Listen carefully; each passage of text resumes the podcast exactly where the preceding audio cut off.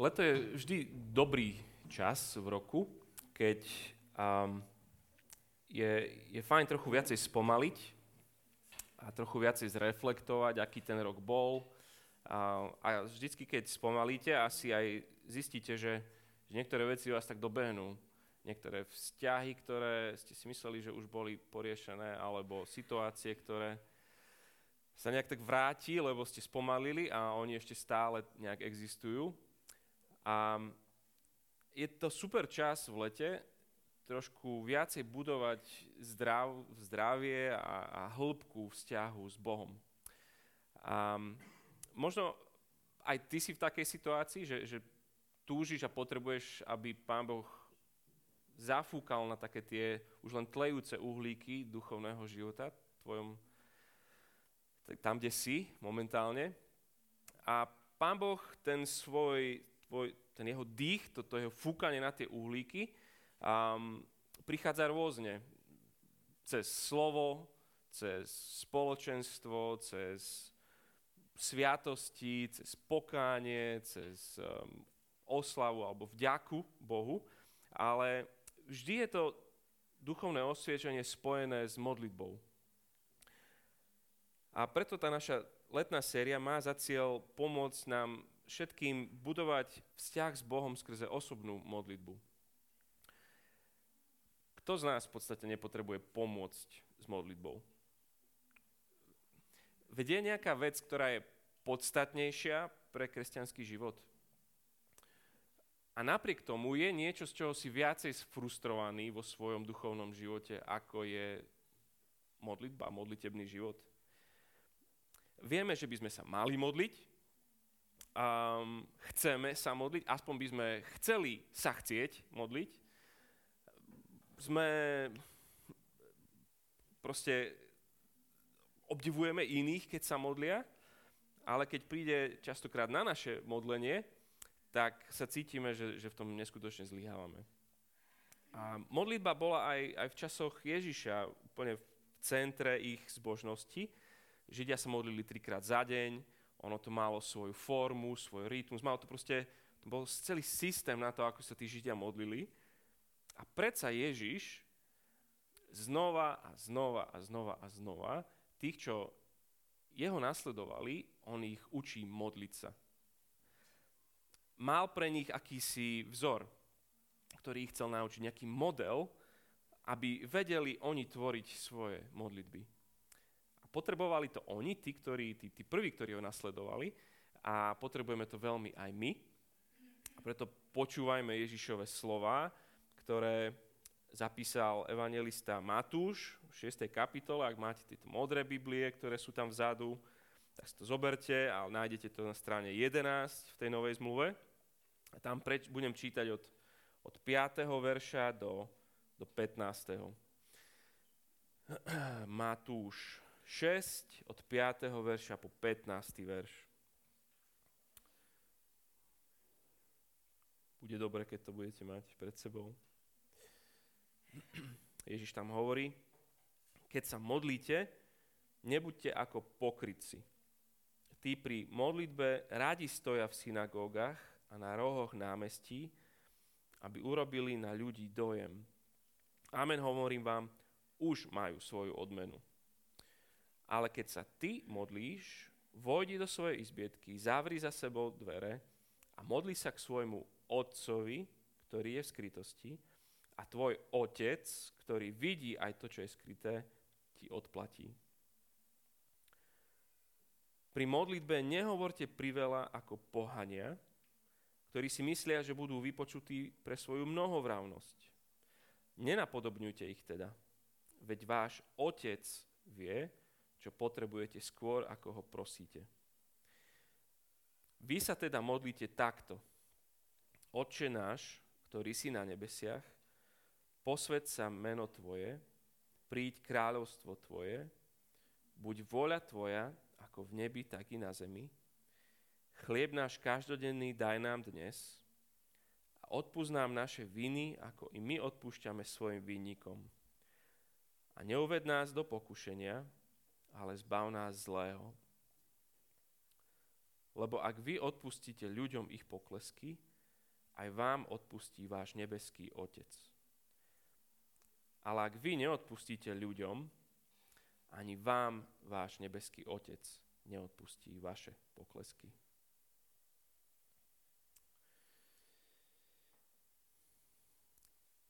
Čo si predstavuješ, keď sa modlíš? Na čo myslíš? Zavrieš oči, povieš Bože, alebo Pane môj, kto to je, ten, ku ktorému akurát niečo hovoríš? Kde je?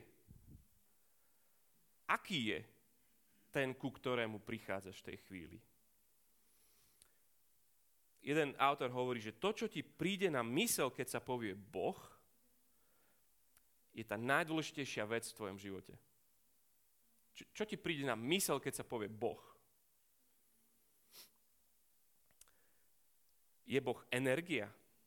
Je všetko vo všetkom? Nosíme každý v sebe nejakú tú božskú časticu? Čiže keď sa modlíme, tak sa potom pozeráme donútra. Hovoríme v modlitbe so, so svojím vlastným vedomím, alebo podvedomím a hľadáme svoj vnútorný pokoj a ticho? Nie, nie, Boh Biblie je osoba, nie je energia. Cieľom modlitby preto nie je byť pohltený, alebo niekto túži byť e, nejako rozliatý v Bohu. Cieľom modlitby je mať blízkosť, vzťahovú blízkosť s osobou, s Bohom. Ako si túto osobu predstaviť? Um, sú, sú rôzne príbehy v Biblii. Um, niekde je proste príbeh o tom, ako, ako on je spravodlivý sudca. Máme si ho predstaviť ako spravodlivého sudcu? Môžeme si ho predstaviť ako spravodlivého sudcu. Um, máme mnoho miest, kde sa o Bohu hovorí o, o ako o absolútne zvrchovanom kráľovi. Môžeme sa pri modlitbe si predstavovať, že vstupujeme pred jeho trón. Môžeme si v modlitbe predstavať, že prichádzame ako manželka za svojim manželom. Môžeme si predstaviť, že sme služobníci a prichádzame za svojim pánom. Alebo že sme chorí a ideme k lekárovi. Alebo ideme za priateľom. Tých obrazov je veľa a všetky sú osobné a všetky sú vhodné, všetky sú z Biblie. Ale keď Ježiš učí ľudí modliť sa, chce, aby si predstavili nebeského Otca. Boh je duch, a to znamená, že, že nemá telo a tým pádom nemá pohlavie. Um, ale keď vždy, keď sa zjavuje v Biblii, hovorí o sebe v mužskom rode, a nikdy ako kráľovná nebies, alebo alebo manželka, alebo matka naša, tak, tak, nikdy to tak nie je. A ak ste čítali knihu Chatrč, alebo ste videli film, hej, kde, kde Boh je veľká černoška, tak to nikdy sa nepredstavuje v písme Boh. Proste rozhodol sa s nami komunikovať, napriek tomu, že, že nemá pohlavie, ale vždycky s nami komunikuje obrazoch mužských a mužských zámenách. Je to super, že Ježiš nás učí, ako sa modliť. Že čo si máme predstaviť. Čo hovoriť vlastne. Niekedy sa ide modliť, ale, ale čo vlastne mu mám hovoriť? Aké mať priority? Dáva nám vzor. A nie, tá modlitba nie je básnička, ktorú, ktorú mu treba, on to má rád, keď, keď mu tú básničku recitujeme. A najlepšie, keď na záver ešte dáme zdravas. Hej, to, to, nie preto nám to dal. Vy sa teda modlite takto. Podľa tejto modlitby tie svoje tvárujte. A, a vidno v nej úplne jednoduchú, takú úplne symetrickú štruktúru v tej modlitbe. Tie prvé tri prosby sa sústredia na Božiu slávu, a tie, tie druhé tri na naše blaho. Tie prvé tri sú na Božiu slávu, jeho meno, jeho kráľovstvo, jeho vôľa a tie druhé tri sú pre naše blaho sa modlíme, naše zaopatrenie, naše odpustenie a našu ochranu. Božia sláva a naše blaho. A ten záverečný riadok, ktorý pridávame, že lebo tvoje kráľovstvo i moci sláva, možno ste to tam čakali, že to tam bude, a, lebo sa to modlievame. Nie je to v tých najstarších rukopisoch, ale, ale veľmi, veľmi skoro církev začala pridávať tento oslavný záver modlitby. A naše najbližšie dva mesiace, aj, aj vy tu, aj my v Paradoxe, sa chceme pomaly, postupne učiť modliť sa tak, ako Ježiš učí svoj ľud sa modliť. Chceme sa naučiť tvárovať tie naše modlitby podľa vzoru, ktorý učil Ježiš. Jeho modlitba sa začína oslovením doslova Otec náš, ten nebeský. Tak to sú aj moje tri body. Otec. Ježiš nás vedie k tomu, že, že modlitba je o intimnom rodinnom vzťahu. To si treba predstaviť. Náš Boh je Otec. Náš Boh je Otec. Táto modlitba je uprostred jeho snáď najvýznamnejšej, najznámejšej kázne a všade sú obrovské zástupy, ale Ježiš vyučuje svojich učeníkov, tých, ktorí jeho následujú, o tom, ako byť ľuďmi jeho kráľovstva. Hej, tí blahoslavenstvá možno poznáte. Blahoslavení, chudobní v duchu, lebo ich je nebeské kráľovstvo. Čiže aké, čo to je byť človekom toho jeho kráľovstva? Čiže keď sa dostane k tej modlitbe, ktorá je úplne uprostred toho celého, my by sme očakávali, že, že Ježiš tu zavede nejaký detailný protokol, na základe ktorého môžu nejaké stvorené bytosti prísť k svojmu stvoriteľovi. Ak toto je kázeň o, o tom, čo, ako je to byť občanom kráľovstva, tak by sme čakali, že, že tu bude protokol o tom, ako kráľovskí poddaní majú prichádzať ku svojmu kráľovi. Nemôžete len tak proste prísť ku kráľovnej Alžbete, iba tak, že ahoj. Prekvapenie. Non-stop v celej tejto kázni 16 krát, keď oslovuje Boha, oslovuje ho ako Otec. A to bolo na najvyš nezvyčajné. Keď hovoril o Bohu, Židia nemohli jeho meno ani vysloviť. A radšej vynechali samohlásky a ostal to, čo nazývame že tetragramaton, že, že to je iba to JHVH, lebo, lebo to Božie meno je, je nevysloviteľné, je také sveté. Vy, hovorí svojim učeníkom, vy sa modlite takto. Otec. Koho si máme predstaviť, keď sa modlíš? Otca. Niektorí si dokonca myslia, že, že to pôvodné grécke slovo, že páter, alebo z aramejčiny to abba, nás pozbudzujú ešte k familiárnejšiemu, takému máznavejšiemu typu, že ocinečko, tatino nebeský. To už je asi priďaleko, lebo, lebo slovom Abba oslovovali aj dospelí chlapi svojich otcov a nie len malé deti. A, všade, kde, kde novozmluvný autor použije slovo Abba, napríklad v tom texte, čo Pali čítal, vždy ho preloží tým gréckým slovom páter, otec. A on by ho mohol preložiť aj papa, ocinko. Ale vždycky ho preloží tým, tým, to, to nezdrobnenilou. Ježišov cieľ je vyvolať predstavy vzťahu lásky či vernosti, ale asi je múdrejšie a vhodnejšie, keď použijeme nejaké prídavné meno, napríklad, že náš láskavý otec alebo náš dobrý otec. OK, takže asi sa nemodlíme k ocinečkovi nebeskému, ale určite ani nie k domácemu nejakému diktátorovi a, a grobianovi či apatickému, lenivému otcovi. Nemusíme sa pred ním plaziť, mať strach pred tým otcom, alebo nie je to otec, ktorého väčšine musíš ťahať z predtelky, aby už sa ti venoval, alebo až aby prestal už na tom mobile toľko. Plno ľudí sa modlí. Aj Ježiš v tomto texte hovorí, že aj náboženskí pokrytci sa modlia, aj pohania sa modlia. Modlitba je proste celosvetový fenomén. To, čo robí modlitbu kresťanskou modlitbou, nie je miesto, kde sa modlí, či, na námestiach, či v synagógach, nie je postoj, poloha tela, či stoja, či sedia, či klačia, či, či ležia pred Bohom. Nie je pocit, nie je množstvo slov, ako tí pohania žvatlajú.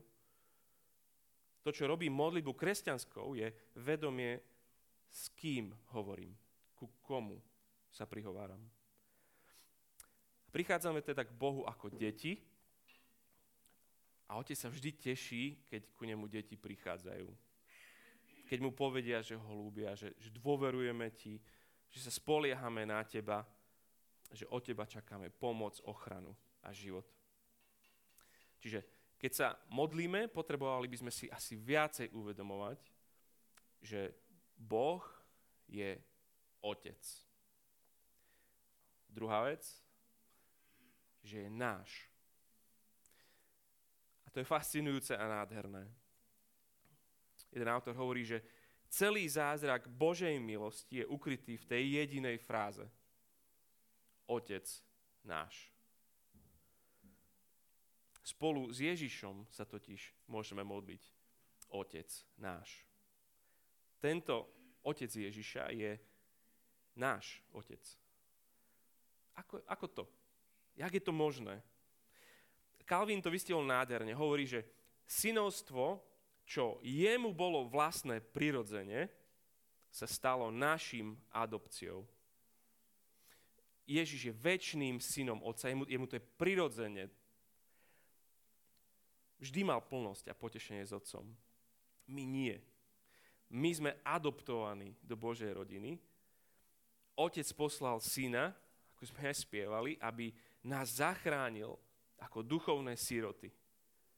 On zomrel za nás na kríži, aby nás spravil svojimi synmi, Ježišovými bratmi, jeho rodinou.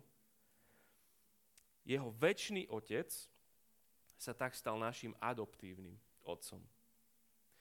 Učeníci videli Ježiša sa modliť, často sa chodil.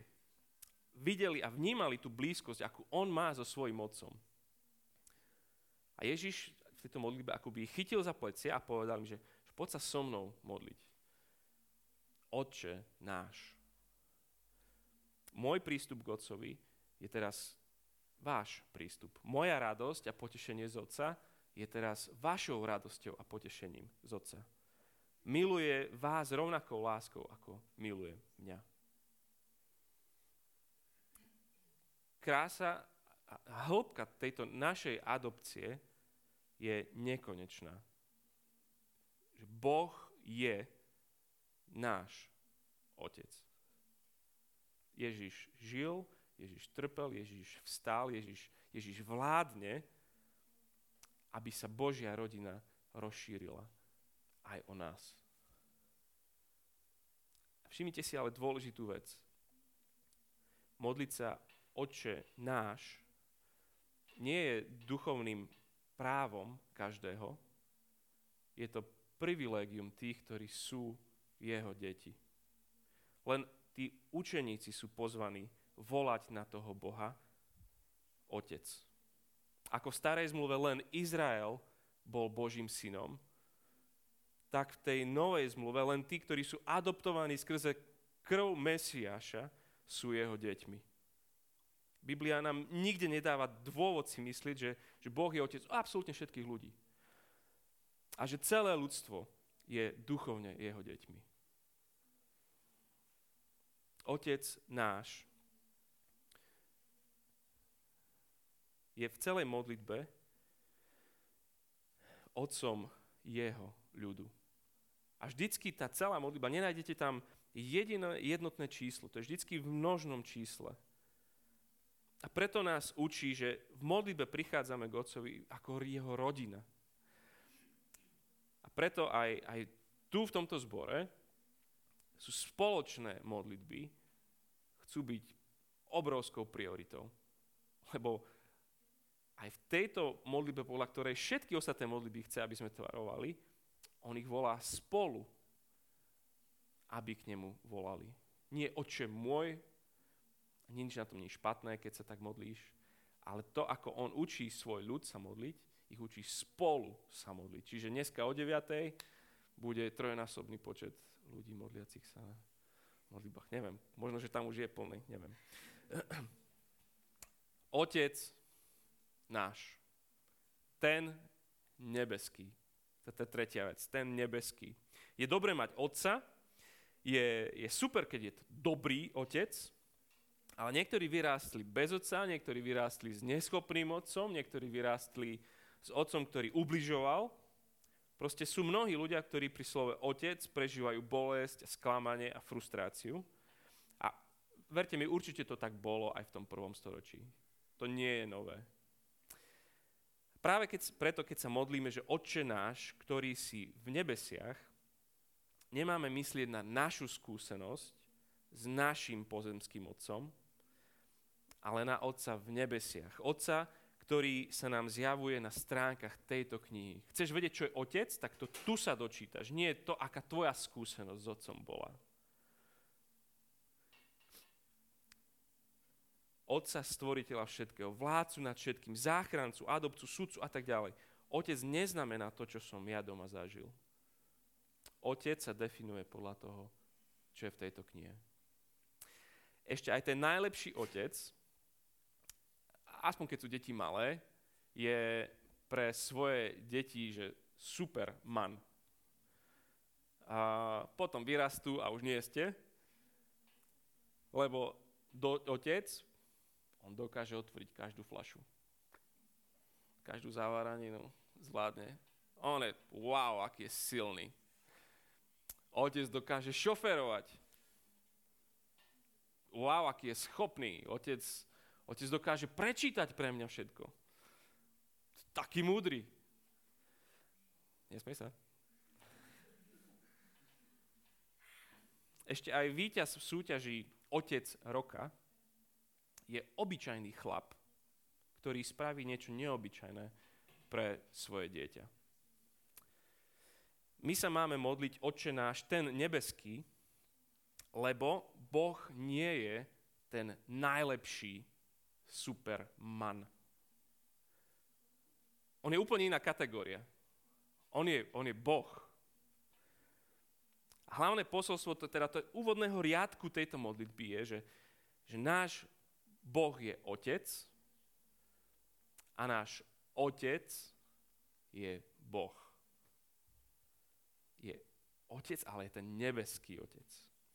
Jeden múdry autor napísal, že vitalita našich modlitieb spočíva hlavne v našej predstave o Bohu. Nudné a jednotvárne predstavy o Bohu produkujú nudné modlitby. Ak si o Bohu myslíš, že to je nuda a to je jednotvárne a tak ďalej, tak sa budeš modliť. Modlitby budú nudné, nezáživné, jednotvárne, fádne. Sedí to na nás, nie? Modlitba je ťažká, ja viem, že je ťažké sa pri nej sústrediť, hneď sa rozptýlim, myšlienky hneď na tisíc smerov, alebo, alebo ešte zaspávam, alebo dokonca zaspím. Neviem zaspať, začnem sa modliť. A zaspím. Modliť sa býva nezáživné. Väčšine z nás. Ale to je hlavne preto, lebo strácame vedomie o tom, že s kým hovorím. Ak vnímame, že nás modlitebný život je nezáživný, nudný a jednotvárny, je veľmi, veľmi, veľmi, veľmi pravdepodobné, že naša predstava o Bohu je nezáživná, nudná a jednotvárna. Preto tak veľmi na začiatku našich modlitieb sa potrebujeme naučiť a potrebujeme sami seba jeden druhému stále pripomínať, keď sa modlíme, že náš Boh je Otec, že náš Otec je Boh. Tak možno len úplne jedna vec. Najbližší týždeň skúsme začať každú jednu modlitbu slovami Otec náš nebeský. Alebo môj láskavý Otec v nebesiach. Môj dobrý Otec, ktorý všetko môžeš. Nejakým takýmto spôsobom. Skús, skús jeden týždeň každú jednu svoju modlitbu začať týmto. Toto sám sebe budeš hovoriť, keď sa budeš modliť a toto, keď sa budete spolu modliť, takto začnite modlitbu. Lebo to je to, akým spôsobom Ježiš učí svoj ľud sa modliť. Sa môžeme aj teraz a budem sa modliť a potom budeme spievať jednu nádhernú pieseň. Náš láskavý Otec v nebesiach, ďakujeme Ti za to, že náš zrak chceš upriamiť na seba. Chceš nám pripomenúť, že nie sme sami svoji, že sme adoptovaní do Tvojej rodiny, že patríme Kristovi, že Ty si náš Otec. Vyznávame Ti, že naše modlitby sú, sú nudné a že úplne prirodzene pri nich zaspávame a, a sme rozptýlení. A veľmi ťa prosíme o to, aby si náš pohľad na teba, kto si, aký si a kde si, aby toto sa rozvetvilo, aby sme videli tú realitu toho, aký si milostivý, láskavý, dobrý, starostlivý, zmluvný otec a aký si nekonečne mocný, silný, obrovský. Prosíme, aby sme naše oči nespustili z teba. Amen.